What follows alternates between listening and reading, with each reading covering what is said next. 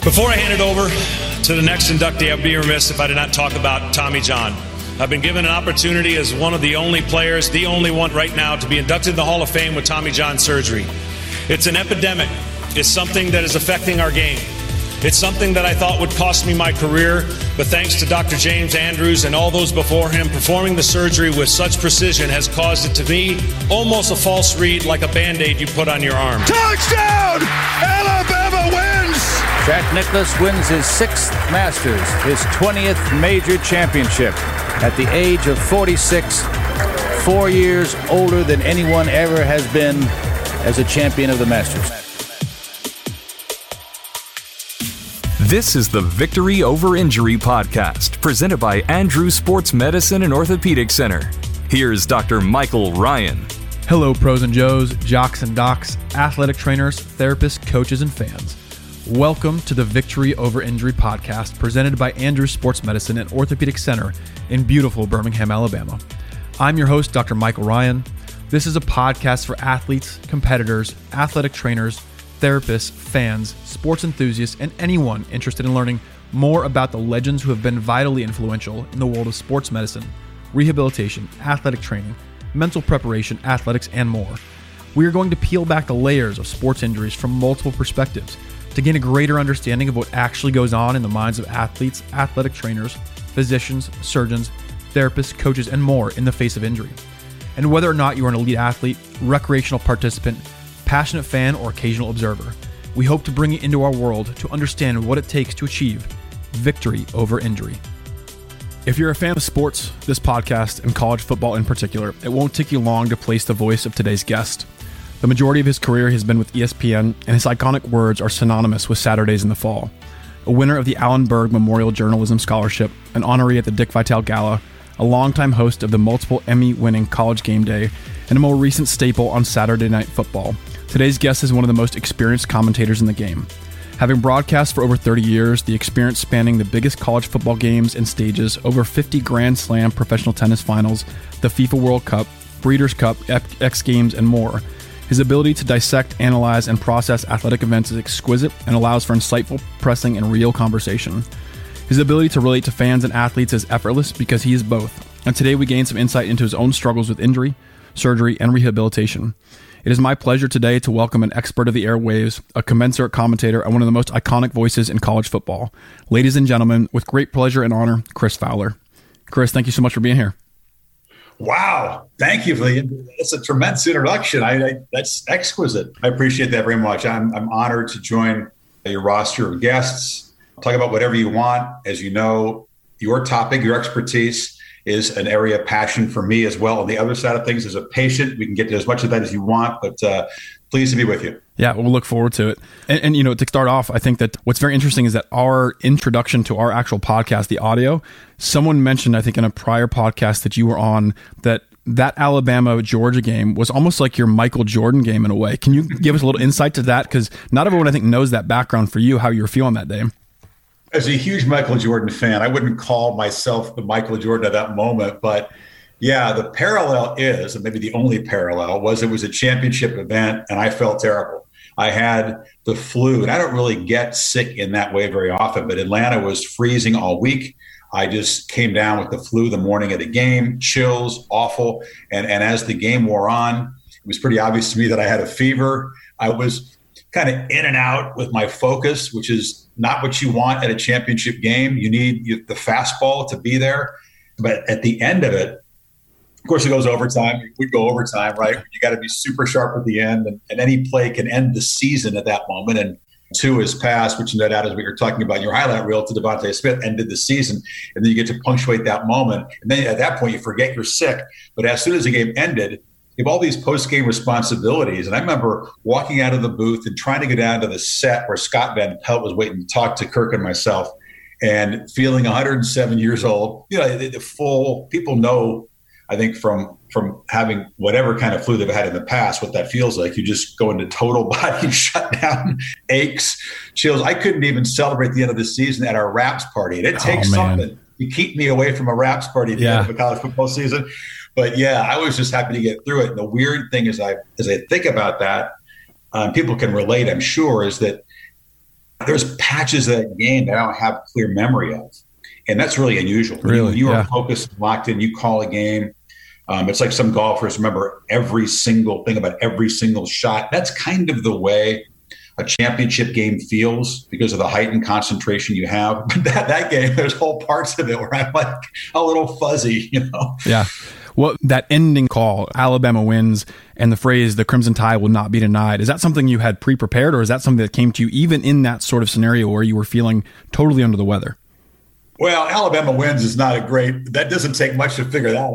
Hopefully, in an overtime game, you have the presence of mind to recognize that that ended it. That it, yeah. it's not like a regular touchdown. That play ends it. And I think what was what was interesting about that that moment was as as any Alabama fan listening to this knows, it followed a horrendous play by Tua. He took a 16 yard loss on a sack on first down in overtime. Cardinal sin. I've talked to Nick Saban about that a lot since then. He wanted to strangle Tua. He thought he just lost the game. Yeah. You can't take that sack, right? So we're still analyzing that. We're still in the replays. We come back out. It's second and 26. And you don't really have the time to properly frame the next play because you're so busy reacting to that incredible first down play. So as I recall, by the time uh, Herbstreit was done talking and the replays were done, we, were, we had snapped the ball. We were already into the play. So what comes to mind is – Tagovailoa trying to make up for it. That's what I said as he launched the ball. You barely have time to recognize that you got four receivers running downfield. You got at that point a freshman who had not done that much in his career. I mean, DeVonta had played like half the games in the season. Now he's the one catching this pass. They're picking on the same Georgia corner pretty much throughout. So that mismatch we didn't have a chance to really process. So I'm not it's not ideal. You're sort of just reacting. You, you, sort of feel like you're a half step behind because of what happened the previous play. So caught, touchdown, Alabama wins. That's bare bones. And then you sort of pull back for a second and let it play out because the season is over and the, the, the moment is just incredible. I mean, yeah. anybody will remember that, even if you're not an Alabama fan or a Georgia fan, you remember watching that game. And uh, when you have a play like that, that's like a grand slam winning a game seven of the World Series, right? So that that Crimson Tide will not be denied. No, I didn't. You know, you can't plan these lines. You really can't. I mean, I was actually a lot more proud of the, the, the description of Georgia's touchdown to get to that game in overtime against Oklahoma when Sony Michel ran the ball in the end zone. I said, Sony Michel sends the dogs home for the national championship game. And Georgia fans just kind of love that idea of sending the dogs home. The other one, like I said, I was just so delirious. You're, you're, you're happy that something comes out of your mouth that makes yeah. sense at the moment, but because um, you know you know that you're going to get very few chances in a career to call a moment like that. Yeah. Even if I do this a lot more, it's it's not going to pop up like that very often. Look what we had know, this past season. Bama fans will take it. There was no stress. Yeah. There was no agita. They just rolled over Ohio State. That's become unfortunately a little bit more typical than that incredible moment walk off touchdown. Yeah. No, I would agree. And I actually didn't watch the commentary because I was actually at the game. I was on the field with Dr. Cain as part of the medical staff. And from our perspective, after Tua took the sack, the whole sideline was just totally deflated. And like you said, after you talked to Coach Saban, he wanted to strangle him. The whole sideline was pretty much like we're done, you know, especially after changing quarterbacks at halftime. Yeah. And then before you could even finish that sort of processing of, oh my gosh, the season's over. The next thing you look up and DeVonta's in the end zone, and people were going nuts and almost didn't know what to do. it was it was a fantastic series of events. What a great perspective to have, man! That's an unforgettable experience, yeah. and I'm sure you because now it gets dissected and played out. But you, what you're pointing out is how fast it all happened. Yeah, I mean, you you go from oh my god, we just lost so we won the championship, and and and I don't know that we'll get something quite like that again. I'm not counting on it. I'm hopeful, but that might stand alone when I eventually hang this up and look back at that moment. That might stand alone, and the shame of it is like. I couldn't enjoy it because I felt so bad. That's so awful, yeah. You know well, aside from feeling bad, I would agree that's probably one of a, a highlight of, of a career, or let alone just being a fan seeing that if we rewind from your standpoint, you from Illinois originally, bounced around a little bit, lived some of your early life in uh, Colorado, my home state, which you and I got to talk about a little bit earlier. The funny yeah. thing about it is, is your high school in Colorado Springs was the same place that my mom and all of her five siblings went. So I'm sure there was a little bit of crossover, which was funny when you told me that you went to Palmer High School. Palmer Terrors, man. That is yeah. the original high school in Colorado Springs, right downtown. And uh, the list of alums is pretty interesting from that school. Lance Armstrong happens to be a friend of mine. Now, he was at the Colorado Springs Olympic Training Center, so that's why he was at Palmer briefly. But he did yeah. go there. I think he might have graduated from there because it so happened that he was that age. I didn't realize that. Elvira, yeah. Mistress of the Dark, also an alum of wow. Palmer High School. So we, we, got some history there, and I'm just proud to be a, a, small part of it. That's amazing. From there, ended up going to CU. What was it about your youth growing up that really led you to going into broadcasting or journalism or media at a, at a young age? Because that's what it looks like. Even from college, you kind of almost knew what you wanted to do. Yeah, I'm living the dream. To be honest with you, Mike. Ever since I'm 10 years old, I wanted to do this, and my grandmother was the reason. My parents were not sports fans. They didn't watch a lot of sports except maybe for the Olympics but my grandmother was a fanatic. And in Illinois at that time, um, we would get dropped off at their house on some summer days. My folks are working or maybe on the weekends. And, and she would have only certain listeners are going to understand what this is, but a baseball scorebook. And she would sit there in the backyard with a transistor radio and a folding chair and score Cubs games in this scorebook. And she was a fanatic Cubs fan. We're talking about late 60s, early 70s now. So that was my introduction to sports. And we would watch NFL games there on Sunday. And, and her passion for the Cubs is what got me into listening to games. And then as I did that, I thought, what could be a better job than describing the excitement from Wrigley Field to fans like me who are just as excited to hear it? And, and Chicago Blackhawks hockey games on the radio or the other thing that, that kind of lit the, the flame in me and so I just I wanted to do this forever, and I have my grandmother to thank.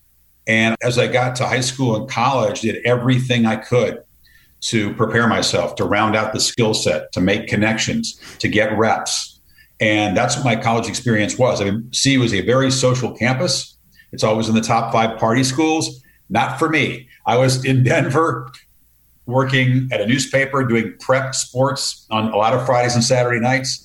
I was doing stats on Saturday for the worst football team in the world at that time. CU's football team was dismal. and, you know, no no friends, no girlfriend, nobody ever understood why I was spending so much time on things like that instead of having fun in college.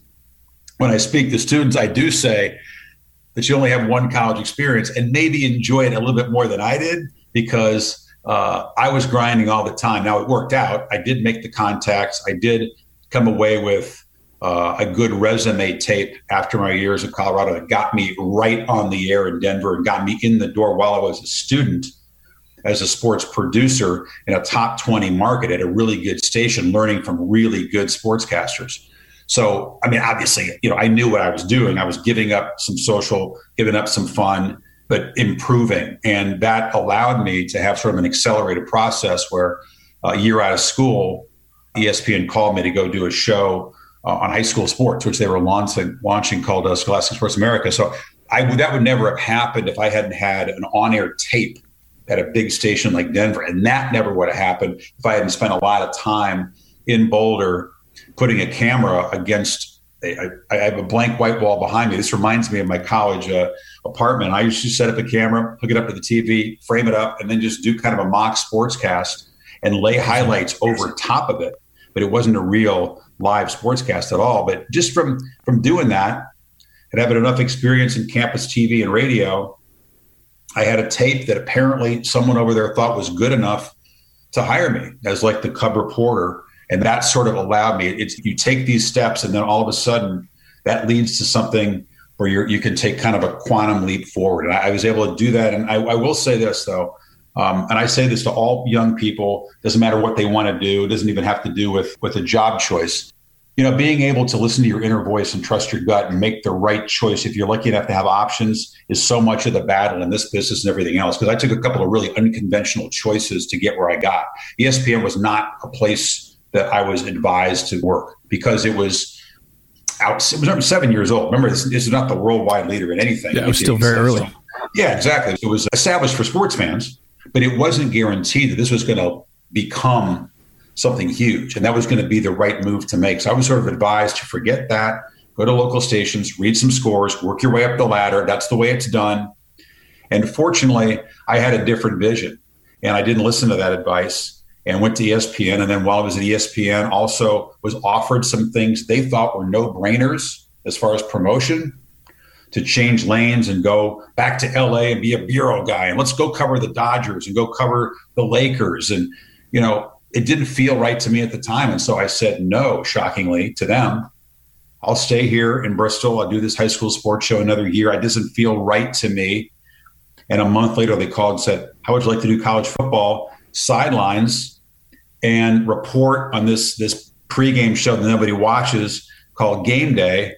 Yes, immediately the light bulb moment. Yeah. And so, my point in, in that long winded story is that yes, it's lucky. Yes, you prepare yourself, but then there's still those moments. I'm sure you've had them. People have had success, can always point back to the time when they maybe took a path that didn't seem like the obvious one. It wasn't about the money. It sure as hell wasn't about fame for me. That none of that stuff ever factored in. It was about what seems fulfilling, fun, challenging. It's supposed to be a fun job, right? You don't get into this to yeah. to not have fun. Yeah. So I made choices based on what would seem most enjoyable, which people it just it boggles the mind including kids who want to do this now but are so programmed to think about money and fame and get your brand out there. And i, I can tell you that the hardest way to arrive at that is to focus on it early right? Yeah.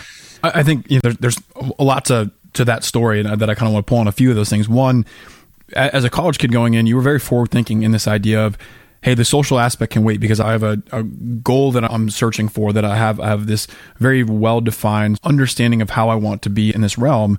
Were you always like that, or did that develop as a college student when you finally realized exactly what you wanted to do?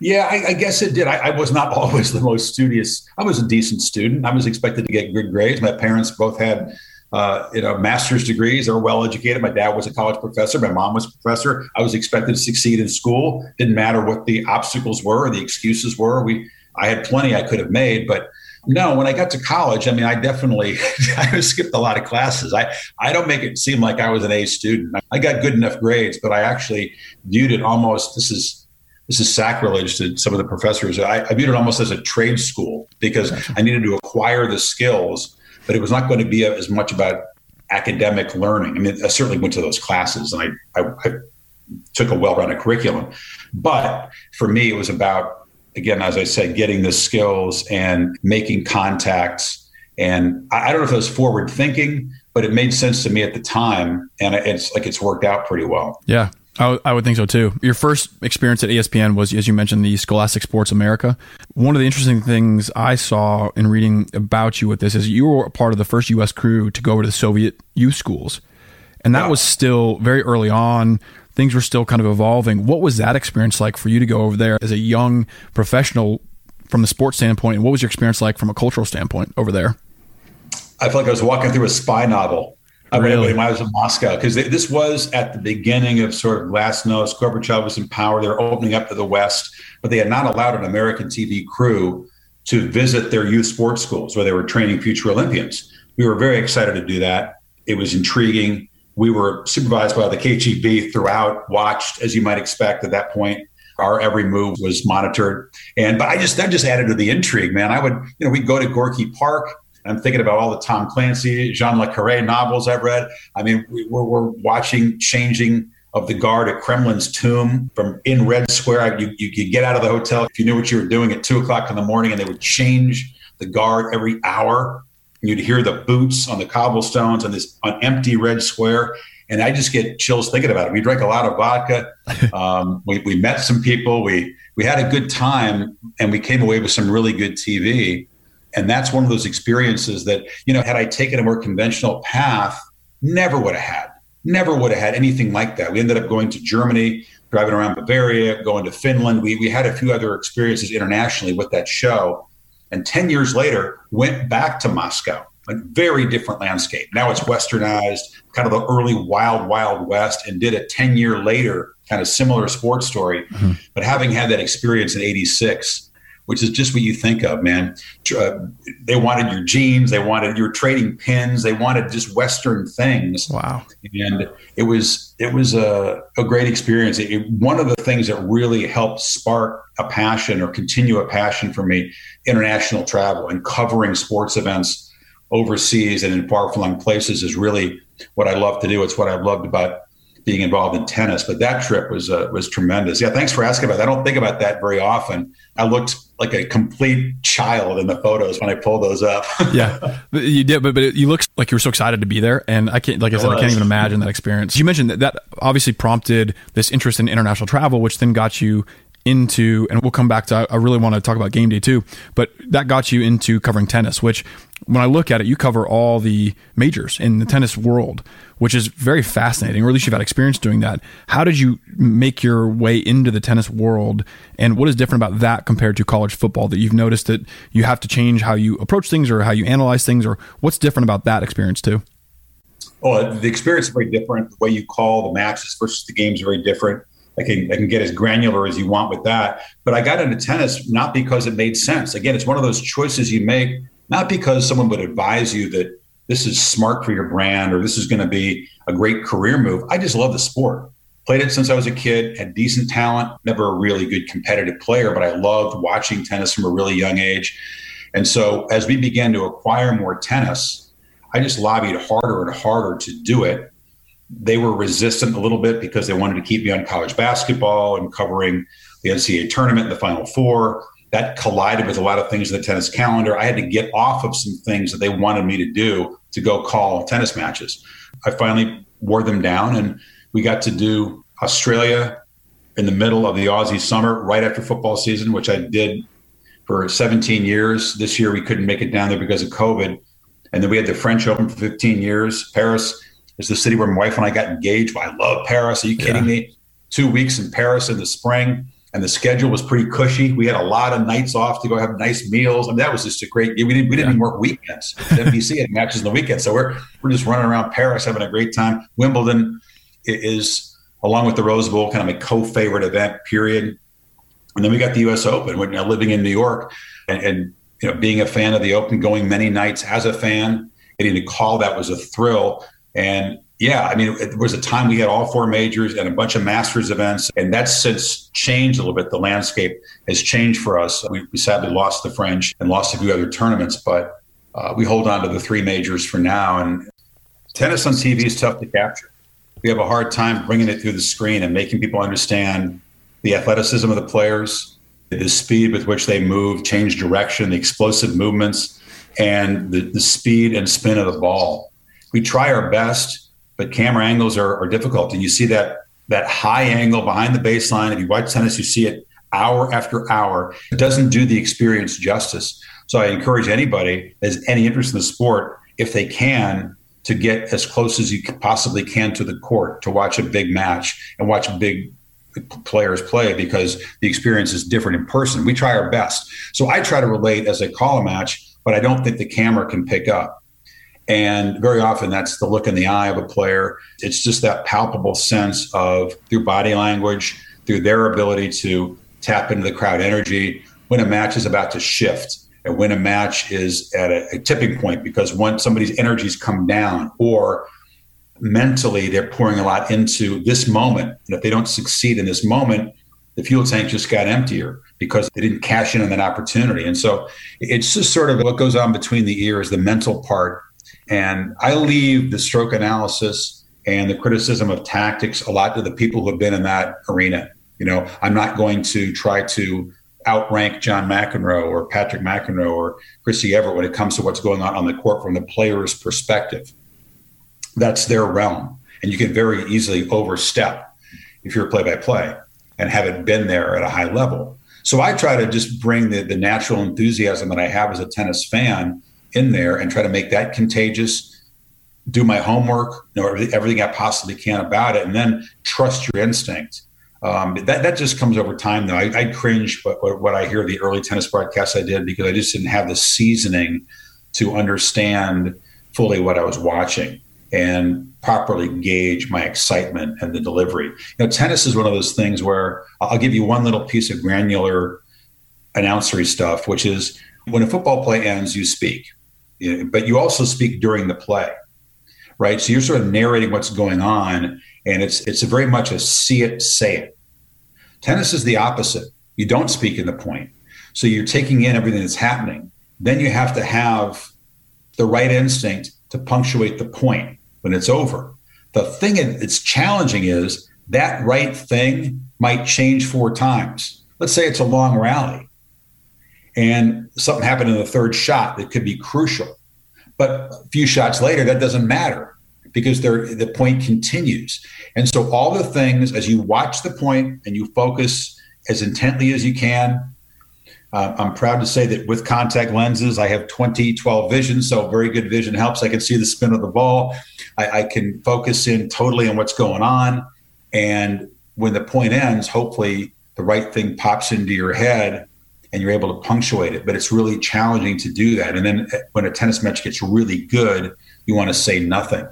So the silence is really important. We've, we've gone we've gone big matches at Wimbledon and finals at the U.S. Open, et cetera, where you know we'll let this is exceptional. It's not normal. We'll let five or six points go without saying anything because nothing is needed. It's just the tension is there and it's so real, and you don't want to spoil it because you want to stay out of the way. I mean, in general, there's more talking now than there used to be. We're not we're not using the old BBC model of just silence I mean, you have to say something to engage people. It's expected. It's a different attention span and a different viewer than we had in other decades. But but still, it's restraint. It's discipline, and it's knowing that you know the minute somebody hits a backhand winner, the first game of the match, you don't come out of your shoes. You don't empty the bucket. You don't say that's the game plan. That's exactly what you, you, just have restraint. There's a long way to go. There's a lot that can happen and unfold in this match, and and just let it kind of come to you. So I love the challenge of it. I think it's really underappreciated. It's one of the most challenging things I've done to call a tennis match well, and it, it really is exciting for me when when someone like yourself asks about tennis or recognizes the work in tennis because I think that it's something that I'm as as proud of as anything else. I love the experience of being abroad and covering a big global event yeah. with athletes all over the place. I mean, it's always fascinated me in sports. I've always been a fan of the Olympics and the World Cup and these World Championship type events. And the closest I get to that stuff is, is covering a Grand Slam.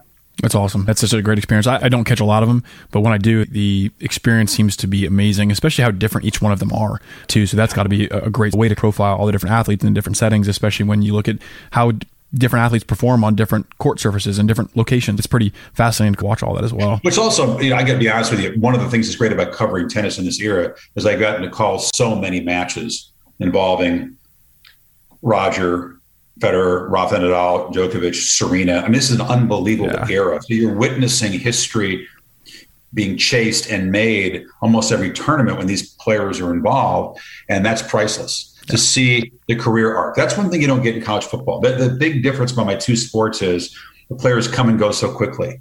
So you get to see that that fresh blood all the time in the sport, but you don't get to establish the long term relationships with players. With coaches, you do, but it's different. You know, it, it's hard to be really friendly with a coach from my perspective. I, I can't be a friend of Saban or you know, Dabo or Jimbo. I, you can't, it's just not appropriate to be a friend of theirs or be too friendly. I learned that. I used to hang out with coaches, drink a couple tequila shots, you know, try to be buddies when I was younger. It doesn't make sense to do that. In the long run, it doesn't help you.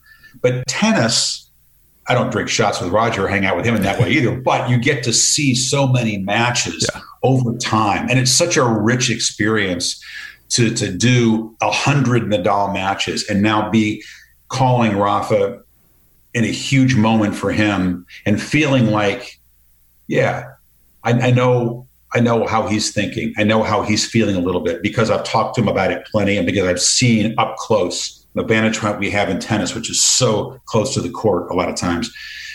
And you, you sort of, okay, this is a moment. This is what he's thinking. He's going to get a little bit nervous in this game. I can just feel it. This feels like a couple of things I recall in the past. And you know, the internal dialogue of a tennis player is the most fascinating thing. You can't really see it in football. There's 22 guys out there. You're a long way away.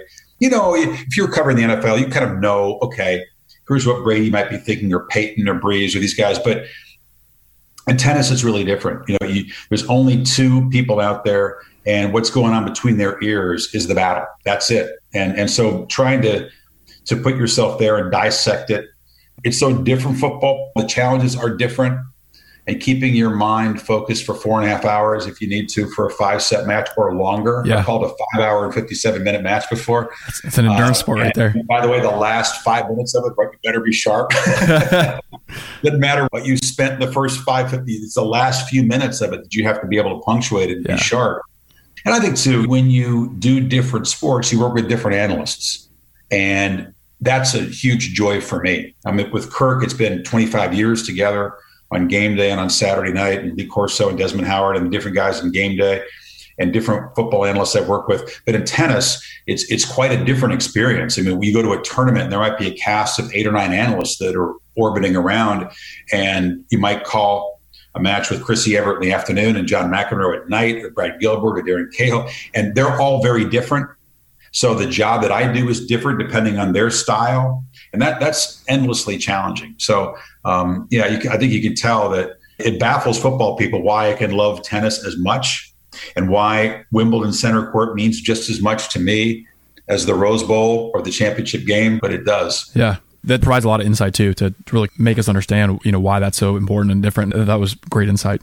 Going back to what a lot of people i think know you for i went to notre dame and i remember you know waking up on saturday mornings and you were there and that was kind of all right let's start our day off before we get out and go to did you go to a game day when you were a student that we were there? I did yeah. So i was there for the notre dame usc game the bush push game the bush push game yeah. oh my god yeah. What a moment. Oh, man. What a heartbreak for you. It was not unlike the Alabama Georgia experience, but the opposite because we were so happy that I was actually on the 30 yard line where our student section seats were on the sixth row up.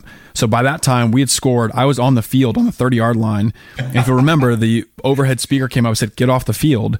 So we started walking our way back. And the next thing we know, the Bush push happened. They scored. And we were st- standing there. And it was the exact same thing. I've never been from a place of so much elation to so much depression in such a quick experience. I've, I've seen both sides of it very, very uh, funnily enough. Oh, man. Notre Dame was the, ver- the site of our very first game day roadshow, as I'm sure you know, back, back yeah. in 93 for the one versus two game. Different result for Notre Dame fans that yeah. day. But it, finally took a game like that to get game day on the road. And obviously, if you love the sport, you have a special feel for Notre Dame just because of the living history there. And we've had many, many game day moments, even though we really haven't broadcast Notre Dame home games. My way to get there, thank God, was it didn't matter who had the game. Game day would go to the biggest game. And so whether it's the Bush Push game, a couple of classic Notre Dame Michigan games, uh, other chances to see them there. Miami, the Miami Notre Dame game, yeah. Catholics versus convicts, yeah. covering that. I mean, so th- there's so many great moments at Notre Dame, and it was neat. For a while, we didn't go. Now we didn't. We were uninvited to Notre Dame in the Charlie Weis era. Really, right? that's not really known. Now it's known. I, I haven't yeah. a lot of that, but yeah, we were not welcome there. Just some things that were said, and the relationship was not very good. Interesting. So it wasn't just me. It wasn't personally. It was ESPN in yeah. general.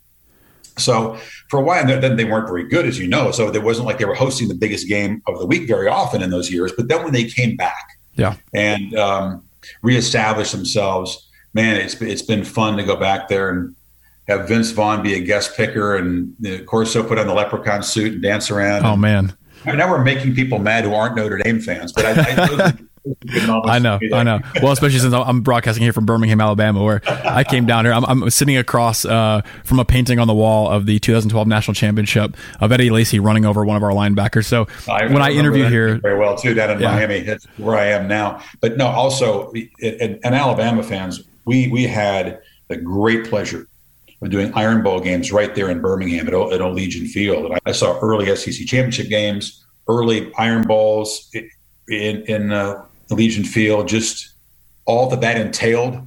The tailgating before the game, the actual game, the danger in the air on the streets outside the stadium after the game. It was all part of the package. Yeah. That, that, was early in our, our game day roadshow years, and uh, we will always have a special feel for, for Birmingham and also obviously for Tuscaloosa. We've been there, I think, as much as any place. Yeah. When you go back to college game day as it first started out, did you help develop that process, or were you just early on to the scene and then helped it grow from its infancy? It's a gig nobody wanted in 1990 when I took over. I think the show was a, a half hour at that point. It led into games that kicked off at noon Eastern that nobody watched. It was an Ivy League package or the odd game. So it was not like uh, it was a gig everybody was clamoring for. I didn't elbow Chris Berman out of the way to get college game day. I mean, it was sort of this, it was offered to me when the previous host decided he wanted to move on. And, and I was thrilled to do it because I love the sport. And it was certainly a challenge. But Lee Corso was there. Beano Cook, for people who are old enough to remember him, is just a classic figure in the sport, a crusty guy from Pittsburgh who was a great counterpoint to Lee Corso. Then Craig James came in the mix, and they, they really had uh, the kind of chemistry that helped build the show.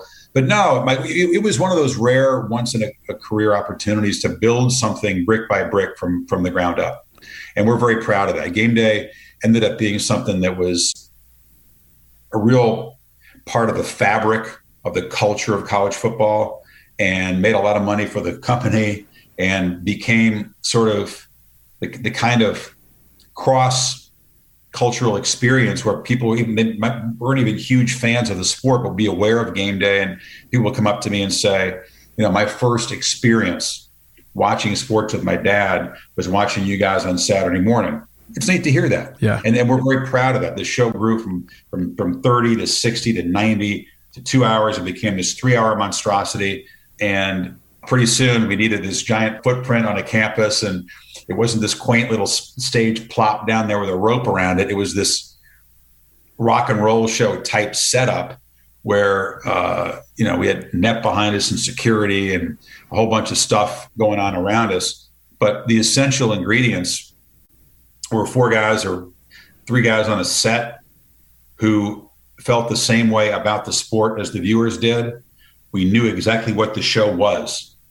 The show was a pregame show to get you ready for that Saturday's games. We got into issues some uh, as it was appropriate, but really it was about to rev you up for the games you were about to see. And when you have a simple mission like that that everybody buys into and is enthusiastic about, and you really like the people you work with, and you have a, a, a traveling kind of show where the crowd behind you becomes a character in the show, and they take such pride in showcasing what their campus is about. And coaches would figure out, oh, wow, let's help this show because this show helps us. And a few coaches early on seized that idea of let's make this an infomercial for our program to the degree that we can, at least with the backdrop. It became fun, and and schools began to try to outdo each other, and the thing just grew exponentially from about the mid to late 90s on. Yeah. Was there a point in the mid 90s when you realized either you're at a location or you were at a specific time frame or a game that you really realized this had kind of gone from where it was initially, it kind of started to launch kind of into that sort of stratosphere? Yeah, there's a couple moments. And once we got on the road um, pretty regularly, 94, 95, 96, you know, we'd go on the road about half the time. And the presence there, you could just tell was exciting for the campuses. You know, Nebraska, beat the alma mater, Colorado. It was a game in '94, which was a huge showdown game, and um, they ripped the goalpost down in, inside Memorial Stadium. Took one of the uprights outside the stadium, and we look over. It's a post game show now. We had kind of we used to bookend the day with these shows after the game. I see this goalpost kind of making its way through the crowd. It's this jagged metal thing. Somebody's going to get killed if we're not careful. So we said, all right, clear the way, get this goalpost over to our set just to get it out of the crowd. And they laid the goalpost down across the desk like a trophy they had presented to us. And you know, even though I was like not pleased by the result of that game, and deep inside, I recognized, wow, like this is something now. Going to these campuses when, when Tebow and Leak were sharing the duties at Florida, and Florida won a, what a huge game on, in the route to a championship. And both those quarterbacks came out to the set after the game and we had this mob scene out there. And then, then the, the momentum would just build. Yeah. And I mentioned the coaches, Frank Beamer at Virginia Tech was a huge friend of the show. And he figured out that one way to make Blacksburg, Virginia come alive and make people recognize what a great place it was, but it was not well known. I mean, this is just when Michael Vick was getting there, and they were not a national program yet. They hadn't played for the championship against uh, Florida State in 99 yet. But Frank saw that this was important and this was a building block to his program. They, they would just put 10, 15,000 people in Lane Stadium to watch the show on a big screen. That's crazy. Wow. Yeah, I wouldn't have done that if I was in college. Yeah. You know, if, I'm, if I'm hungover, if I, it's Saturday morning, I'm not I'm not going to walk out to watch the back of four guys' heads in a big screen. Yeah. Like I but but I'm glad they did. And then we began to realize wow, this has just reached another level. For me, it was never about who could have the biggest crowd. I, I, that wasn't really um, a selling point of the show for me. I, just wanted it to be a fun environment and the people who were there able to enjoy the experience. So, you know, and then over the years, we had a few special shows where we were able to capture some poignant moments. And it wasn't just about screaming kids behind us, but about being there and capturing what was unique about that spot on that day in history. Whether it was the first game of Virginia Tech coming back after they had the shootings the previous spring, which will eternally be proud of the way we executed that show and captured yeah. that moment. We were at the, the Service Academy after September 11th, and then again at Air Force during a period of time when Fort Hood in Texas had a tragic shooting and some Army personnel were killed. And now Army was playing Air Force that day, and the Air Force cadets and the Army folks who were there on an exchange program standing next to each other for a flyover. Wow. I mean, moments like that, just when the show sort of stepped away from just barbecue pregame and and and it was able able to sort of be there for a moment. Like I'll always remember those times too. Those are fantastic moments. Of all those moments, you mentioned the Rose Bowl. Is that your favorite stadium to be in as far as an on-site location, or, or is there another stadium or area that you prefer? Is your favorite? Well, in terms of the overall venue, yeah, because it's just it's a magic place, and the Rose Bowl elevates things that happen on the field just because it's at the Rose Bowl. I mean, you, you feel the presence of history. There's just amazing energy in it. Maybe you feel like you imagine it, but if 100,000 people imagine it, it's real because they're all having the same experience. And you, you go to the Rose Bowl, and everybody has the same kind of vibe. There's nowhere else on earth they'd rather be than in that place at that time. And the San Gabriel Mountains in the background, and beautiful golden light, and here comes sunset in the third quarter, and the mountains are pink, and, and, and you just got the sense that it's it's just a piece of football history when a Rose Bowl game un- unfolds there. There's a lot of magic to be found on campus on a Saturday night. You know, whether you're in Notre Dame Stadium or, or Baton Rouge or, you know, the horseshoe or the, the, swamp. I mean, we've had the, the good fortune to be at all the big venues yeah. when they're having their biggest game of the season. So it, it's hard for me. Oregon Autzen Stadium is a very special place to take game day and watch a game because the energy there was a little bit unique. But yeah, it, it's hard to pick one one favorite.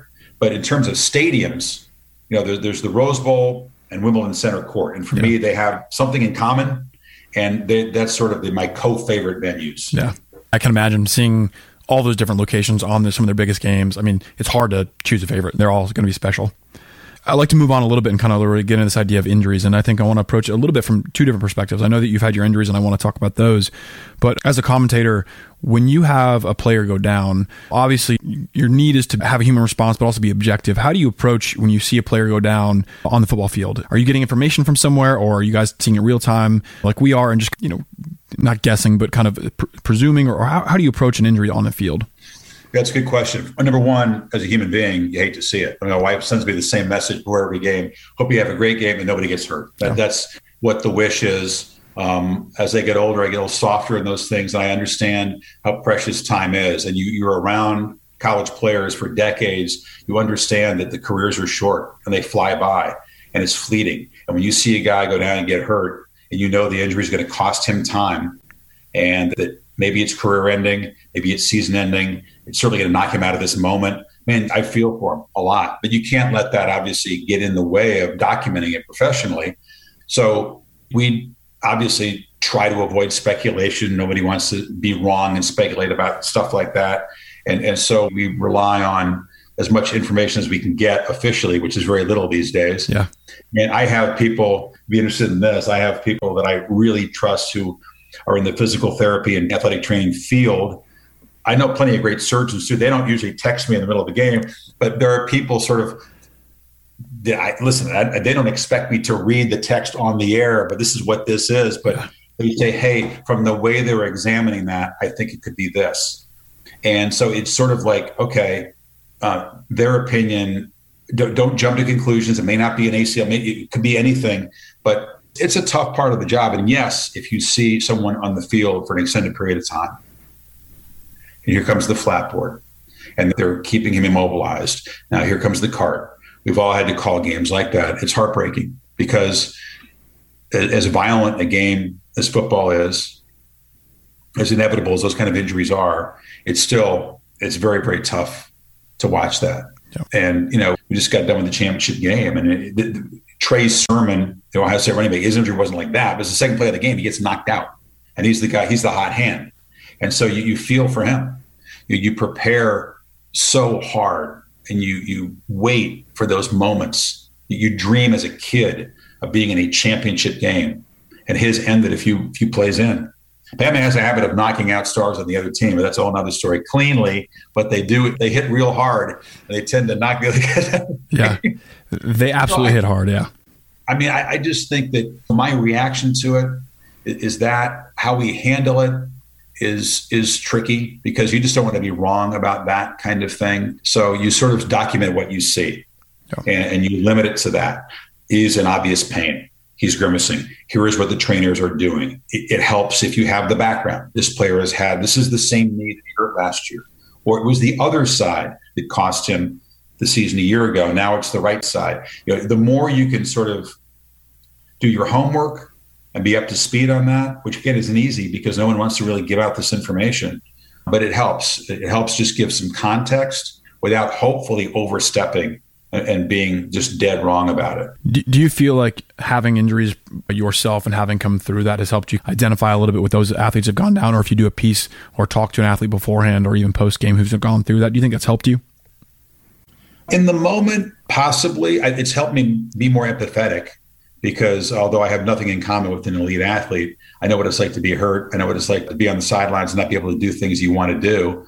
So that might help in, in, in some respect. I have had conversations with players offline because of what I've gone through, because of the belief that I have in great sports medicine and great physical therapy. And I have a perspective that they don't have at that moment because a lot of those guys have not really suffered a serious injury before. And as you know from your, your practice, and they go through that for the first time, they're shocked and they don't know how to react. And it can be really deflating. So I, I don't overstep, but I try to be encouraging in that situation because I think for them, someone who's older and less athletic, but has still come back stronger from surgeries and serious injuries, lets them know they can certainly do that. And I don't have a vested interest. I'm not on their staff. I'm not a teammate. I'm not a coach. I'm just an outsider that's been through stuff.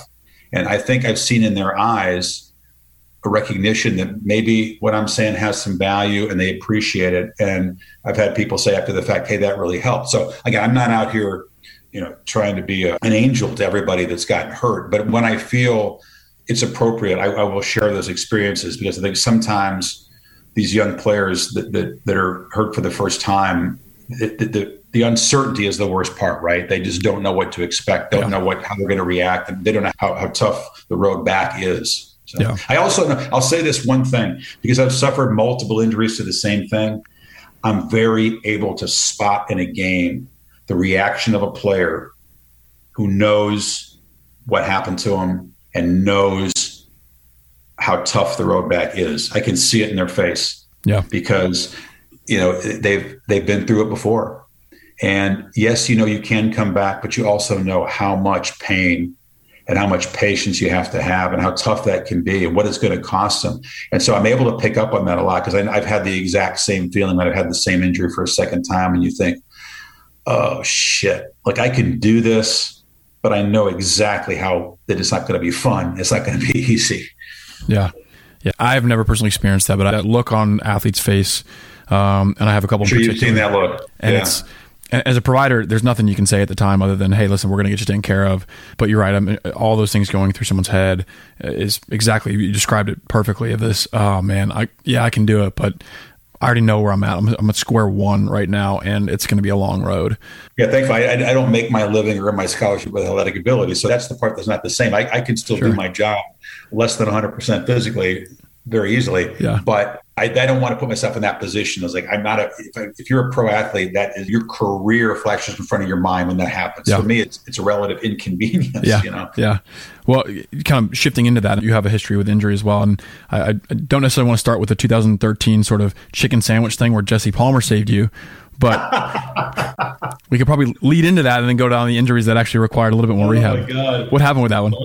That that was a that's a funny story. I mean, I, I was calling the Pinstripe Bowl, a bowl game at Yankee Stadium. So the rare football game that's there. and the press box is down the first base line.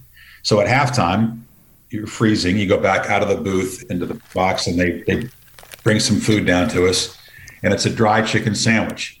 And I realize I've been socializing and I haven't eaten, and I got to eat something before we get right back out there. So I'm chewing on the sandwich, but there's nothing on it, and I, I, get to the point where there's a piece of chicken lodged in my throat, and it's not going up or coming down. And I and and you, you do all the things you try to clear the throat. There's about five people standing around. Okay, by the way, for a while doing nothing. And then it became, it's weird. I, I, don't know if anybody listening to this has had that choking experience where you needed a Heimlich, but it goes from being like, oh, wow, this is kind of inconvenient. So, wow, like I can't breathe. Like, and it, it does cross your mind that it this could end like this. Like, come on, I'm not going to be the sportscaster who, who choked to death in the Yankee Stadium press box, am I? And Jesse Palmer, you know, former New York Giant quarterback, is the one to react. People are going start. They start saying, "Oh my god, oh my god." Don't say, "Oh my god." Do something. do something. right. Yeah. So he leapt into action. You know, NFL player style goes behind, bear hugs me, almost breaks my ribs, but it worked. Yeah. We're here talking tonight. So yeah. it went well. And, and I sort of like Jesse had actually shared a, a car back to the city from the Bronx. And I, I thanked him and I kind of put out a, a post and said, Hey, thanks for saving my life. And, you know, yeah, ha ha. And then people all of a sudden figured I was serious and I, I, got bombarded with requests to go on the air and talk about it that night. But I was about three tequilas into my recovery from that trauma. I was like, I am going, I'm not going on television. no, I didn't want to, I just didn't be known for that. But, yeah. Yeah. I, I was, glad Jesse was there. We've, we've joked about that since. Fortunately, very carefully since then. By the way, uh, very carefully. Yeah. Well, not. I think about that. I'm not going to eat any dry sandwiches at halftime. I actually think about that every time I eat a meal in the middle of a game. I can imagine I would do the same thing afterwards. I mean, it's like PTSD. Yeah. going back to some of the injuries that you, I think really you mentioned kind of help kind of define this understanding of what the athlete goes through. You had a knee injury in college. Can you tell us about what happened, what the injury was, and what your experience was like with that? Yeah, that was terrible. I'd never been injured like that. And I, I was playing pickup hoops, intramural hoops actually, got tangled up under the basket. My body moved, my knee didn't. And it just was, I, I it was a horrendous, horrendous sound. Everybody in the gym kind of stopped and looked. It was that loud. And, you know, I was just totally ignorant as to, I, I knew it was, wasn't good because you, you don't hear a sound like that and, and think that nothing's wrong. But I actually hobbled back to my apartment and it was blowing up at that time and then made my way over to the campus medical center. Acl mcl I had a chondroplasty done at the kneecap you know twisted and then twisted back so shear off a piece of it at the bottom. It's my left knee. I was obviously uh, laid up for quite a while. But be, I, I say my message about physical therapy and rehab because i made a lot of mistakes. I, I rehabbed very badly from that. I didn't do what I was supposed to do. I'm in college. I'm in crutches. Yeah but I didn't take care of myself. I didn't do the follow ups. I didn't have great physical therapists, you know, pushing me, and I didn't have the good sense at that point to push myself. So I got injured again a couple years later because I didn't rehab it properly. Didn't regain the strength around the knee. My my left leg is still um, smaller in the quad than my right, and this has been 35 years later.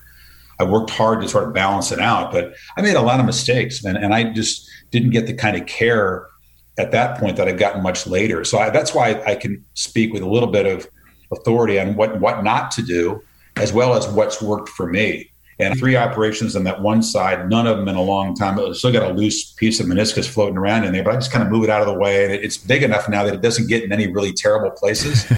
I'm told that cartilage continues to grow even when it's detached. I didn't know that, but or, or, or, at least it gets bigger and it doesn't get in the yeah. way. You get some scar on it and kind of get in the way and stuff like that. That was my first injury, and it really did. And the doctor finally said, maybe you ought to consider not playing pickup basketball since you keep hurting yourself doing that. Yeah.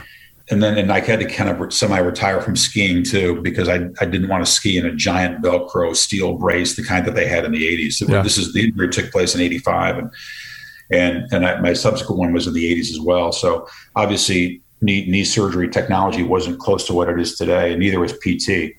Then I went a long time and it was, was pretty healthy. And then the, the two injuries that I've had in recent years that I experienced for the first time were, you know, the pec tendon tear off the bone. Yeah. Um, separate incidents, same exact exercise, same exact weight.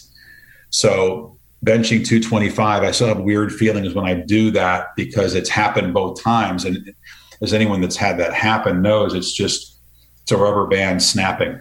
And when it happened the first time, I, I didn't know what it was. I'd never had an upper body injury, so it, it was a little bit like that first knee experience. I knew something was was wrong. I was hoping it was just a muscle tear, but I didn't recognize within my body that that snapping sound meant the tendon was off because it wasn't really excruciating. Like I could function. I, I didn't lift anymore, obviously, but you know, I, I flew on that out to Colorado. I did a trail run at 10,000 feet, bouncing down a, a, mountain trail with my pec detached. And finally, I know you're, you're I could see your face. I'm just impressed I, you were able to endure the pain. It was really, really purple after that. I yeah. thought, you know, I'm going to call my guy at HSS. This really looks like it was tomorrow you went to the Steadman clinic. Yeah. Like you, you, you cannot, what are you doing? I said, "Yeah, I was I was an idiot, but you know, if you go through something for the first time, you don't experience it." And I'll say this: this I'm sure you run into this when you treat athletes. I, I do, you know, come to find out through all these things have a pretty high tolerance for pain. So that's a blessing and a curse, right? Because I didn't recognize the severity at the time. I'm, I'm much more tuned into that now, so that even if things don't really, really hurt me, if it persists, I understand it needs to be looked at and so, yeah, I got sewn back up. The rehab was not fun, but I got great, great care. I got a great surgery out there, excellent physical therapy, really attacked it. The phrase I use and I always espouse is prudent aggression. Um, I'm, I'm not reckless, but I'm also not patient.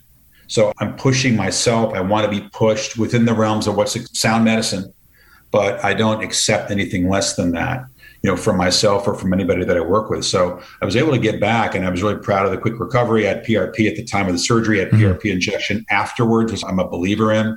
I don't know if you are or not, but it helped me a lot to sort of heal ahead of schedule. I was back benching like full weight within about five months, or it was way yeah. more aggressive than, than I was told it was going to be. But it also felt very gradual and, and, sensible. I wasn't recklessly throwing up big way. I worked my way to it. I just yeah. worked really hard. Lou had a knee, had that scoped, and then I did the other the other pec tendon about a year ago. And you know, then it's I had that expression on my face we talked about raised. Yeah. I'm in a weight room. It happens. I'm, I'm benching exactly the same weight for reps. I got very comfortable doing that, and I just lost focus in the form. And so anybody that who's my age, I'm 58, who trains and wants to train seriously, I am just an absolute pain in the ass to work. I will just focus, focus, focus on your form because yeah. you, you lose focus, you lose form. And that's what happened to me. I just got a little bit careless with the ball at the bottom of the range of motion, snapped it back up, boom. Right away, I knew what happened. I knew 100% what happened. And this, this guy I'm lifting with, he'll never forget the look on my face. Fortunately, he was strong enough to haul the bar off of me because you can't really the first time I got hurt, I was trying to. It was uh, the weights were clipped in. I, I, couldn't get the weight off me. Oh, geez. And I, I, am sure I made it worse by trying to do get it off of me. This time, I knew exactly what happened. He hauls the weight off, and I just like I was just I was more emotionally crushed yeah. than I was like in pain because I knew what happened. I knew we got surgery, we got ice, we got a lot of road back we got injections and, and, and it's going to take another five or six months which doesn't seem like a long time but you know i just try to live every day fully and be as active as i possibly can. And i didn't like the idea of five more months on the shelf but the same thing. And as i find out and i'm interested to hear your thoughts on this the second time same injury other side but i was such a better patient. It's like my body knew what to do to recover. Yeah. And the recovery was so much smoother you know, it's like, okay, we this is the second time. I know what this is like. And maybe it, partly it was just me knowing, but I also think I've been told your body sort of gets used to that kind of rehab. So yeah, I think a lot of it's expectations. I think we see it a lot more kind of in, in joint replacements because a lot of that's a lot more bilateral or on both sides more commonly than right. injuries, for example. But I think a lot of it is the expectation. You've been there, you kind of know what to expect. You're not as hesitant to do this certain physical therapy motion while you're in your initial phases of recovery. So I think that expectation setting really helps you.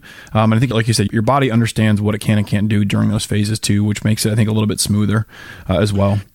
Yeah, you know, again, I have such gratitude for for the for the surgeons and the nurses and, and, and the physical therapists because those are the folks that are with you in the trenches and the, the, the good ones are part drill sergeant part cheerleader part therapist. I mean, all those kinds of things, right? Yeah. I mean, that's, that's just a part of the profession. Yeah. And they see you. At, at, I, I can relate to athletes when they tell their stories about the dark moments when they are a long way from getting a knee, for example, rehab. I've been there. I know what that feels like. I, I know the work that goes into it mentally. Yeah. And physically. Yeah. And so uh, I think that's gave, given me an appreciation because those PTs who have been there for me and, filled all of those roles. There, there's two key guys, Kevin Mills down here in Miami and Marty Jaramillo in New York, the places that I kind of split time. I've been really, really fortunate to have those two guys who know my situation very well. So at this point, it's like, okay, here we go again. But like right now, I'm getting physical therapy for golfer's elbow, micro tears in the tendons and the inside of the elbows, just more wear and tear stuff. You know, yeah. I know I'm not supposed to lift the way I do at my age, but I can't help it. It gives me great pleasure. Yeah. And I, am going to do it. So I'm going to have to do the tendon maintenance at this point yeah. to get it. And instead of getting them torn, I stopped, had PRP on both sides. Now getting a lot of stim, a lot of manipulation, and I'm, I'm very early in the in the PT process. But I expect, you know, they've given me a good prognosis for being, you know, being able to fully load it in another month or so. So I'm yeah. going to be patient but aggressive as I always am. Yeah, I think it's a good approach. That's how we approach things down here too. I want to pull on a little thread that you had mentioned because I think it's an important aspect of this idea of injury and recovery. I think two things I want to hear your thoughts on. And one is before you consider your second time tearing the pec, the first times you have this diagnosis where you don't really know what it is, what is the feeling when you go into the doctor's office and they actually tell you what's wrong and what needs to be done, which is typically surgery in the cases that you mentioned? And then two, what is the hardest part about the recovery phase from a mental standpoint? Is it the early phase? Is it when you start to feel better but you still can't do quite stuff? What is the hardest part mentally going through all that?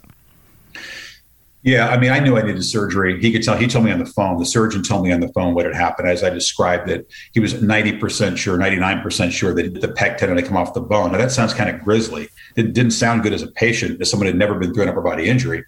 Um, but I think for a lot of people too, and this is maybe they can relate to this. You know, I'm not really scared of surgery, and that we say that when it's abstract, you know. I, but then when the reality hits, and you go in there and you realize, you know, here you go. I mean, I think any patient, even if you're experienced, I, and you meet people, oh, it's my 15th surgery. I've had 17. I, I know a lot of people that have a lot more surgeries than me, but I think every time, I mean, it's still you still you're not immune to it, right? So there's a little bit of that anxiety and and then the unknown.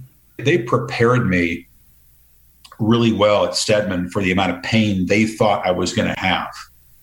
And when you have that pec tendon, you know, obviously they're loading you well with with anesthetics and locals, and then when you come out of it, they're expecting you to be screaming, expecting you to be in a lot of pain, and and they load you up. And I'm sort of not about painkillers. I try to really avoid any kind of opioids or serious painkillers if I can.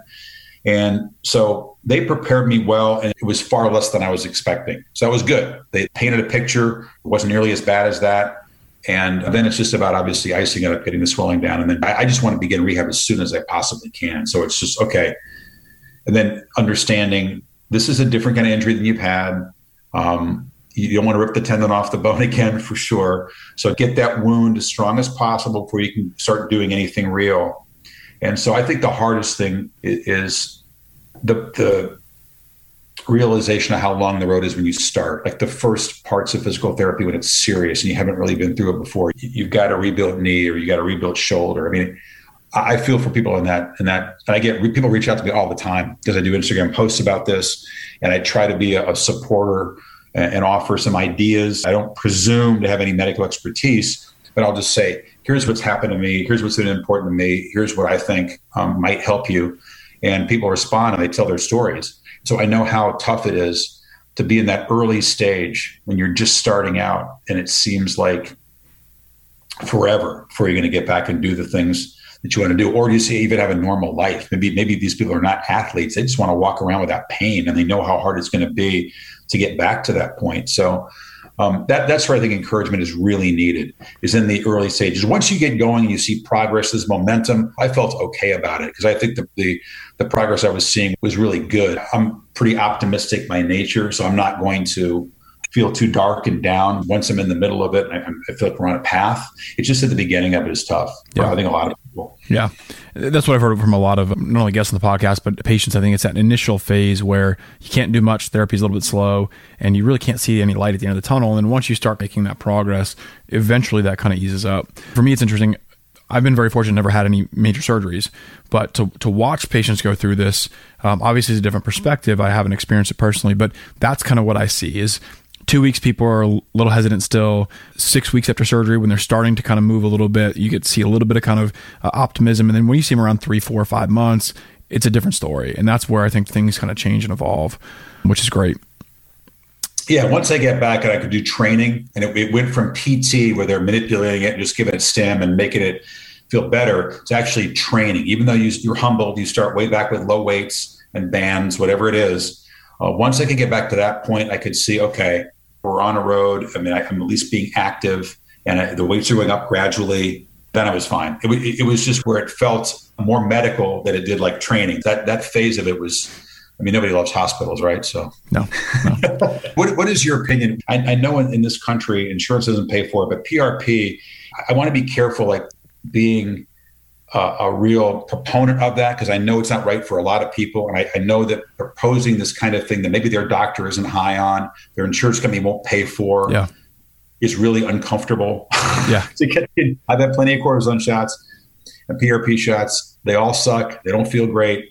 But I, I, I, I want to be careful not advocating what's worked for me for anybody else because I know that their experience can be very different and these things are expensive. Yeah, they are. From a uh, data standpoint, most of what PRP is shown to have some improvement with is really non-surgical things such as tendinopathy. So, as you mentioned, you know, golfer's elbow or tennis elbow, that was somewhat one of the earliest studies that came out that showed PRP had a benefit compared to placebo or just another type of injection. So, the indications have gradually evolved, but even with those studies, you're very correct in the sense that insurance companies will still won't pay for it. It's out of pocket. It will range different prices based on the location of the country and yeah. different practice. And so, we're judicious with it, we definitely use it. We see a lot of baseball athletes down here, and so depending upon the type of situation, it can be used for Tommy John injuries if they're you know partial tears, especially depending upon the type of season. Uh, we'll use them as I mentioned for different tendon problems like you've experienced. Surgically, some of the docs use them for certain things, depending on if it's a tendon issue to augment some of the healing. That I think is less proven out in the data long term, but I think that if you're really trying to throw a lot out of it, and if it's a tendon problem, that's where we see most applications. And so rotator cuff tears. You know, if you have a bad tear, the tendon quality is not great, or if you're a little bit older, the thought is that, you know, sometimes PRP can augment the healing. And so there are certain situations where we, we will use it. I, by all means, like you said, I don't advocate it for everybody. I don't advocate it in every situation. And we're pretty judicious here, especially on the surgical side. But I do think it has its applications. I still still think we have a lot yeah. to learn. I had it done during surgery on the, on the pec tendons, but, but, but I'm, I'm more of a believer in it, than what you talked about, just post op, the tendon here. It frustrates me the medical, the insurance system that we have here, that physical therapy, it's so tough for people to get their insurance company to pay for the kind of PT they need or the diagnostic tests that they need. I mean, you know, these are not life threatening situations, but you want to know what's wrong with you, right? And you want to get on a path to recovery. And I, just feel blessed that I'm able to not be reliant on my insurance company, but I know that so many people are. And I, I, I get frustrated. I can hear their frustration when I have conversations about this kind of thing because you know, yes, MRIs are expensive. Ultrasound is expensive. They, they, the insurance company doesn't want to do that. I had, I had my insurance company tell me, we're not going to MRI your knee. I know I need knee surgery. I know there's a loose piece floating around. It, it's swollen up. If I walk around and do PT for six weeks, which is what the insurance company wanted me to do, it's just bad medicine. I, it would have been a terrible idea. So, you know, give me a scan. I'll pay for it. I know what it is get the piece out and get about the business. But I, I feel for folks. Um, I've got a member of the family who's a, a veteran, and you know, he's in the VA system, and that's just not what, not the kind of care that I've been able to arrange for myself. And I, I feel for folks that are frustrated because I feel like it's, a, it's just a real problem with the industry that we have that we well, care. I, I completely agree, and I'm going to spare you from turning this into like a four-hour podcast because you want to get me on a soapbox about that stuff. But I completely agree. I think it makes it, it very difficult in a lot of ways for those reasons that you you mentioned, and I think there's a lot of improvement to be made. Uh, but I agree. I think that the important part is is finding good physicians and, and good therapists who can help you, and trying to do your best to obtain that access, and finding physicians and medical staff who are going to fight for you. I mean, my staff is phenomenal, eh, but they that's what a lot of what their time is spent doing is making sure that they can get MRIs approved, that they can get surgeries approved, and all these things that we really fight for. But I think it's inter- it'd be interesting to hear from your standpoint. You had uh, at least for your uh, pec tendon tears, two great surgeons, one of whom I know personally, Dr. Peter Millett, and then also Dr. Dines from HSS. I mean, obviously these are two of the premier places in the country, but what about them and also your therapists who've helped you really stand out as far as what makes them good at their job and what makes them trustworthy for you to continue to go to? It's a good question because their recommendations at first, I didn't know uh, Pete Millett at first, but he was recommended to me. He had been at HSS and, and, and Josh Dines at HSS recommended me. And I thought, I, I knew of the Steadman Clinic, obviously in Vail. I, I have a, spent a long time in the mountains out there. So I know the background of it. I know how many elite athletes and how many folks have been helped over the years at that place. So it's much like the, the practice there. It's world renowned. People come from all over the place to visit you guys and, and, in certain respects, they do so at Steadman as well. You walk in, you see all the jerseys on the wall, like all the great practices have. but it was just the sense of confidence and command that that you guys have when you've got the credentials and you you feel well supported by a practice and an organization. You're surrounded by great people. And that was just very obvious from the very first conversation I had with, with Dr. Millett and the support staff and at HSS as well. And down here, Lee Kaplan, who's the, the Marlins doctor, University of Miami doctor. He's worked on Serena's knees. That's good enough for me. He, has been my knee surgeon down here, and he's been my guru in South Florida. So again, very, very blessed. One of the things about this job that is a perk that is right near the top of the list, way better than getting good hotels and good uh, tables at restaurants, is his having connections with some of the top sports medicine and top orthopedic people in the world. Yeah. And, and it's very flattering that they're able to put me in their schedule and agree to work with me. And, and so I don't take that for granted for a second because it was the same thing. I, I had known Josh Dines before. He had taken care of my knee. He's the Mets guy. He's the USTA doctor. So again, you, you come into it with the knowledge that these people are at the top of the profession. I did not have that situation when I was injured when I was younger. Just didn't have access to it. Um, it was more random. Nothing against the medicine or, or, the doctor or the hospital in the 80s. I just didn't get that kind of care. I was just a, another patient. But th- these guys were, were very reassuring, realistic, realistic, but very reassuring. I had no doubts about it. And one, once you're sort of able to work with people that you trust, then you trust them to recommend other people too. And I, as you know, at the level of, sphere that you guys operate in, it's pretty small near the top of the mountain, right? So everybody knows everybody else, and you and and you you feel like you may not agree on everything 100% of the time, but you understand who the quality people are, and and their reputations are earned and, and won over time. And I, I couldn't have been happier with the care I've had. Yeah, you got some top-notch surgeons working on you. Uh, well, I'm glad that you came through all that. H- have you changed anything in terms of how you train? You mentioned that you know you still train pretty hard, like to lift, and that's a pleasure for you. Have you changed anything that you do in terms of how you approach workouts or fitness uh, since you've come through these injuries? Yeah, I've had to. I don't think it's hurt me though. I think I've tried to train smarter, if not harder, and that's an expression. I've talked to Desmond Howard, my, my colleague in game day for all these years. He's had plenty of injuries, and you don't you know, play in the NFL like he did for as long as not and not be banged up. He just turned 50, so I got like eight years on him. But Des and I will talk about it, and and, and he's a big proponent of training smarter, not harder. Um, I think that the mind body connection that I've developed just from the injuries and from the rehab has been really useful for training. I, I talked before about how I sort of lost focus and lost form, and that was when, when it happened the second time at benching 225 you know for reps and then and then having the other side rip off the bone i was like you got to be kidding me. But it, it, was just a reminder that you know th- this is a serious thing. You're at this age you have to be careful. And i i, I train differently and that i'm extremely focused on, on the mind muscle connection and on form. I'm still working through this golfer's elbow, there's this these tendons on the inside of my elbow. I'm still doing exercises, but I'm just being extremely conscious of form. And my, the first thing I ask my PT is, what can I do? What can I do But and then I, I probably he knows me by now, but I kind of annoy him with the questions like, can I press? Can I curl? How do I do it? Right? What and it, what up to what weight? And so I try to push the limit. But of course, I'm not an idiot. I, I have to make some concessions to age in certain respects. But I'm not going to lie. You know, I'm a little bit stubborn about that because I, I know what works for me and I know what keeps me fit. And and for me, anybody listening to this who's sort of up in my age group can possibly relate. You know, maintaining muscle mass later in life and all the, the all the benefits that has, as as challenging as that is at 58 when you don't have the the T count that you have when you're younger. And I like the fact when people ask me, like, what are you on? You got to be on something. You tell me, you, you, there's no way you're natural.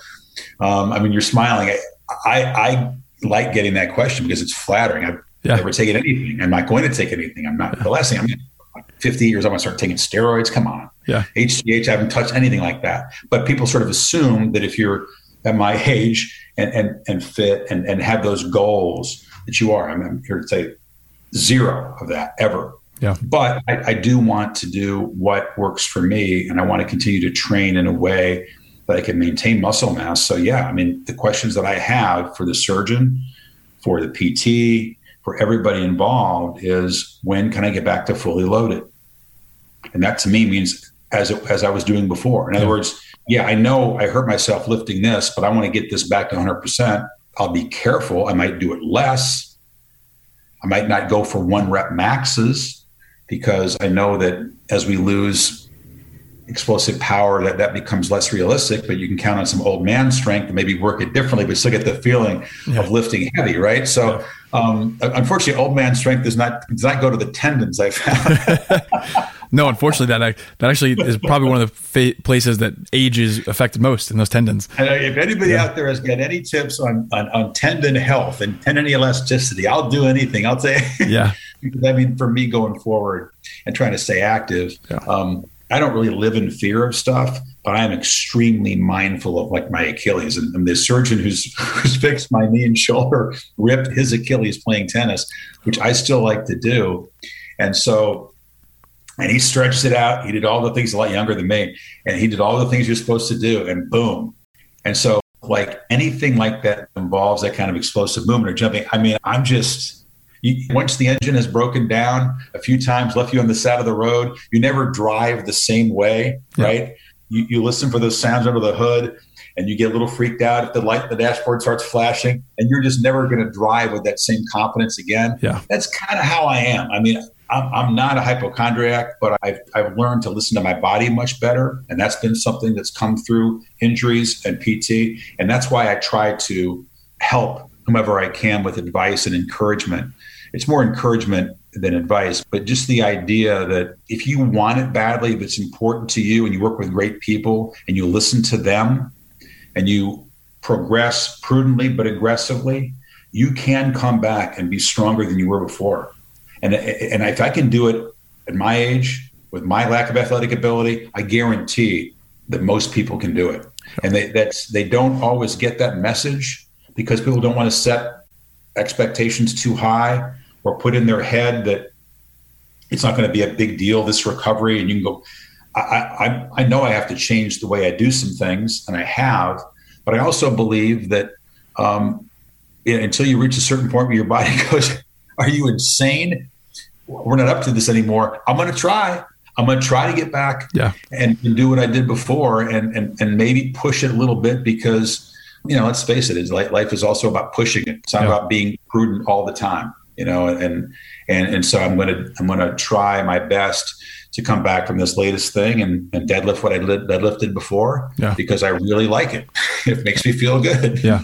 Well, it's also an important point you made earlier in terms of maintaining muscle mass. I think as anyone ages, once you get past really the age of 40 or 50, is start to decrease. And peak bone mass starts to decrease even earlier than that in your mid to late 20s. And so I think it's very important to maintain some sort of resistance training, whatever that is that you, you tend to like. But I think it's important. And that's what, I mean, I talk to my parents who are a little bit older than you, but it's the same sort of thing. That's something that I encourage. And they've kind of tried to maintain that as well. Yeah, I think you can do that without having to try to make you know break personal records obviously there's different ways to do that but that's such a just a massive priority for me and it's, it's what's worked for me to stay fit like cardio i do it But for me, maintaining my fitness level and the weight and the body fat percentage and all the things that the metrics that you can use as measurables, it just works better. Compound lifting, heavy lifting just works better for me. Yeah. And there'll come a point when I know I have to shift the emphasis, but um, you know, I'm going to keep trying. yeah, yeah, that's awesome.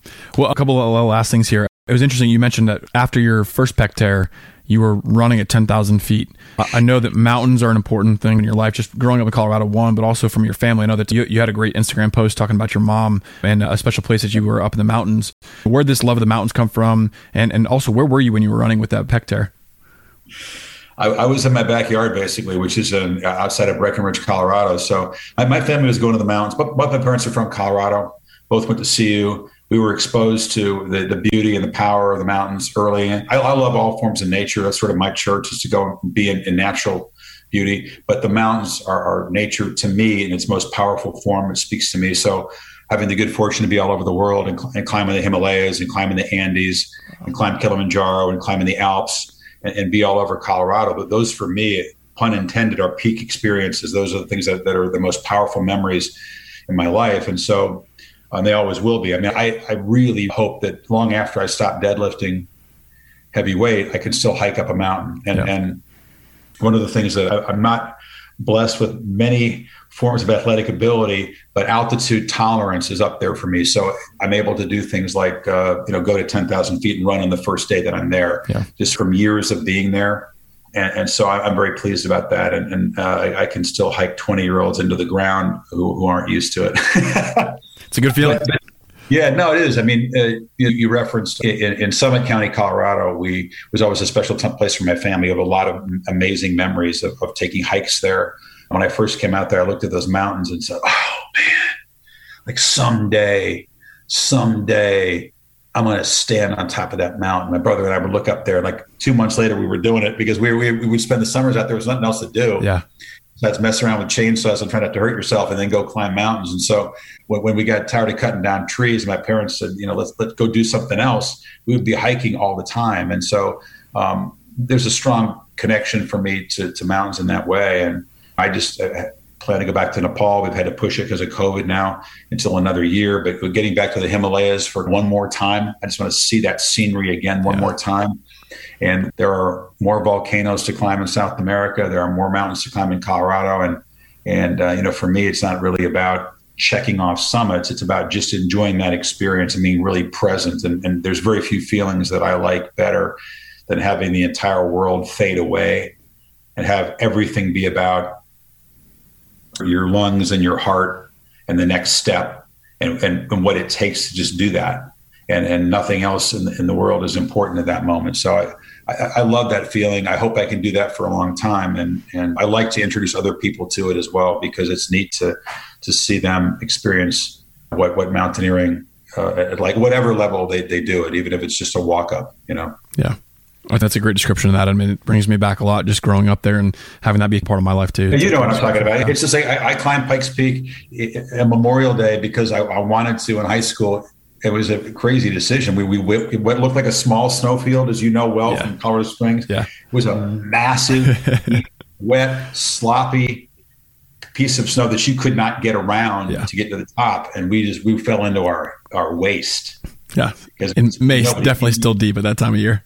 You, you don't you don't climb on, on, snow in May yeah. when the sun has been cooking it. Yeah. So it, it, was one of the stupider decisions, but one of the more challenging moments. And, and uh, you know, Pikes Peak, my mom and my brother were with me. That was, I'll never forget that. That was just one of those deals where it was my stupid idea. And now I had to get everybody through it. We had, we all had to get up there. Yeah. Uh, so we, we did, but yeah, I mean, that's, that's kind of where I feel most alive and most at home is that state. Yeah. Well, um, I think it's a great place to start wrapping up, and I, I want to leave it to you in terms of any pieces of advice for our listeners, whether it's about injury or your experience being a commentator and, and some of the games. Anything you want to leave our listeners with today? Well, I'm about gratitude. I'm eternally grateful. It's taken a while for that to become the guiding principle in my life, but understanding that what we have to be grateful for is so much more powerful, more plentiful than what we have to worry about. And, and just if you're grateful, I mean, it's really hard to stay unhappy for long. It, it's hard to stay depressed. It shifts your focus to the things that are important away from the things that we cannot control. And, and then just the idea of opportunities. The opportunities are endless and boundless. And I think if we if we can maintain whatever stage in life we are, and I love hanging around young people because it's all about possibilities when you're young. But no matter what age you are, if you if you continue to be more inspired by the possibilities the universe offers you, than you are discouraged by the obstacles. And that's important because we've all come through a time and it feels like the possibilities have been taken away from us. We've been robbed for the possibility to be around loved ones or friends or travel or experience adventure or maybe do what we want to do, eat what we want to eat. Those things have been denied us. It, it's felt like there have been fewer possibilities. The reality is, possibilities exist in every moment if you're aware enough to seize them and recognize them. And and now that they're opening up, I think retraining ourselves to realize what's possible and, and how to, to grab them. And, and in, the realm of what we talked about here, you know, find something that you love to do and you're passionate about. And if the things that you have to do in life are also the things that you love to do, the, the closer that those line up, the easier it is to be happy and fulfilled. And I've never made a choice that was guided or steered by money or fame or the other things that people think this job involves. It's purely been about challenge, enjoyment, fulfillment. And, and, and, those are the things that have guided my professional decisions. And that's why I made a lot of bad decisions in a lot of areas, but I've, I've trusted my inner voice, which you only find through stillness. You've got to learn to cut out the static. Whatever external forces are making it harder for you to listen to that inner voice and act on it, it could be well meaning people, it could be parents, relatives, teachers. I, I advise whomever I can try to tune all of that out and, and and find the stillness to listen to what's in your heart and your gut because to me that's always been the most reliable guide. And then if you do get hurt trust the expertise of experts like yourself and others and ask them to push you and, and just stay relentlessly positive. It goes so far. Just be relentlessly positive and, and challenge yourself and understand that you can come back stronger than you were before. It's not a cliche. It, it can be done in, in most cases. Um, I'm not speaking for every injury. I, I understand there are situations, and I, I, know about serious medical conditions, and I, I, have an appreciation for life that only comes when you lose a parent when you're young. And my, my dad, I lost him when he's 10 years younger than I am now, 11 years younger. And so I know how precious life is. That's always shaped my, my mentality. We're guaranteed nothing. So think about the opportunities and the possibilities and not the guarantees because there are way more possibilities than there are guarantees. So that's way, way more than you bargain for. But oh. that's a lot of the things I think important jammed down into one answer. I loved it. I love it. I think it's a, a fantastic way to kind of wrap things up. You know, again, going back to the beginning of this, is your voice is an iconic Saturday voice, but hearing the experience that you've had, not only with what you've done throughout commentating and throughout football, but also your experience in just travel and tennis and everything else, and your personal experience through injury and recovery. This has been very enlightening for me. I've learned a lot, not only about you, but just about everything that you've been uh, in contact with and influenced. And so I, I thank you very much for your time. Well, I thank you. What you guys do at Andrews and for college athletes, but also for regular folks is priceless and invaluable. I mean, there's never been enough attention paid to people in the medical profession. Now, through a, a global tragedy, the the role that everybody in that field plays throughout the hospital system, medical system, has been highlighted. But just the the quality of care, the physical therapists out there, I do believe it's a noble cause. I just I just did a podcast episode of my own with a with a Marine who's an amputee up an IED in Afghanistan, is now working towards his kinesiology degree and wants to be a physical therapist. Yeah. And I, I said, good luck to you because I believe that's a noble cause. Yeah. Helping people in pain who are worried and scared get back to full strength is so important. So thank you for what you continue to do. This podcast, I'm sure, is, is an awesome service for people, and I'm proud to be a part of it. Well, I really appreciate it. Thank you very much. Thank you. Awesome. As the final seconds tick off today's podcast, we here at the Victory Over Injury podcast and the Andrews Sports Medicine and Orthopedic Center would like to sincerely thank you for taking time out of your day to listen to a deeper dive into the world of sports medicine. We hope you enjoyed it. I'm your host, Dr. Michael Ryan. Until next time, be well and take care. Goodbye.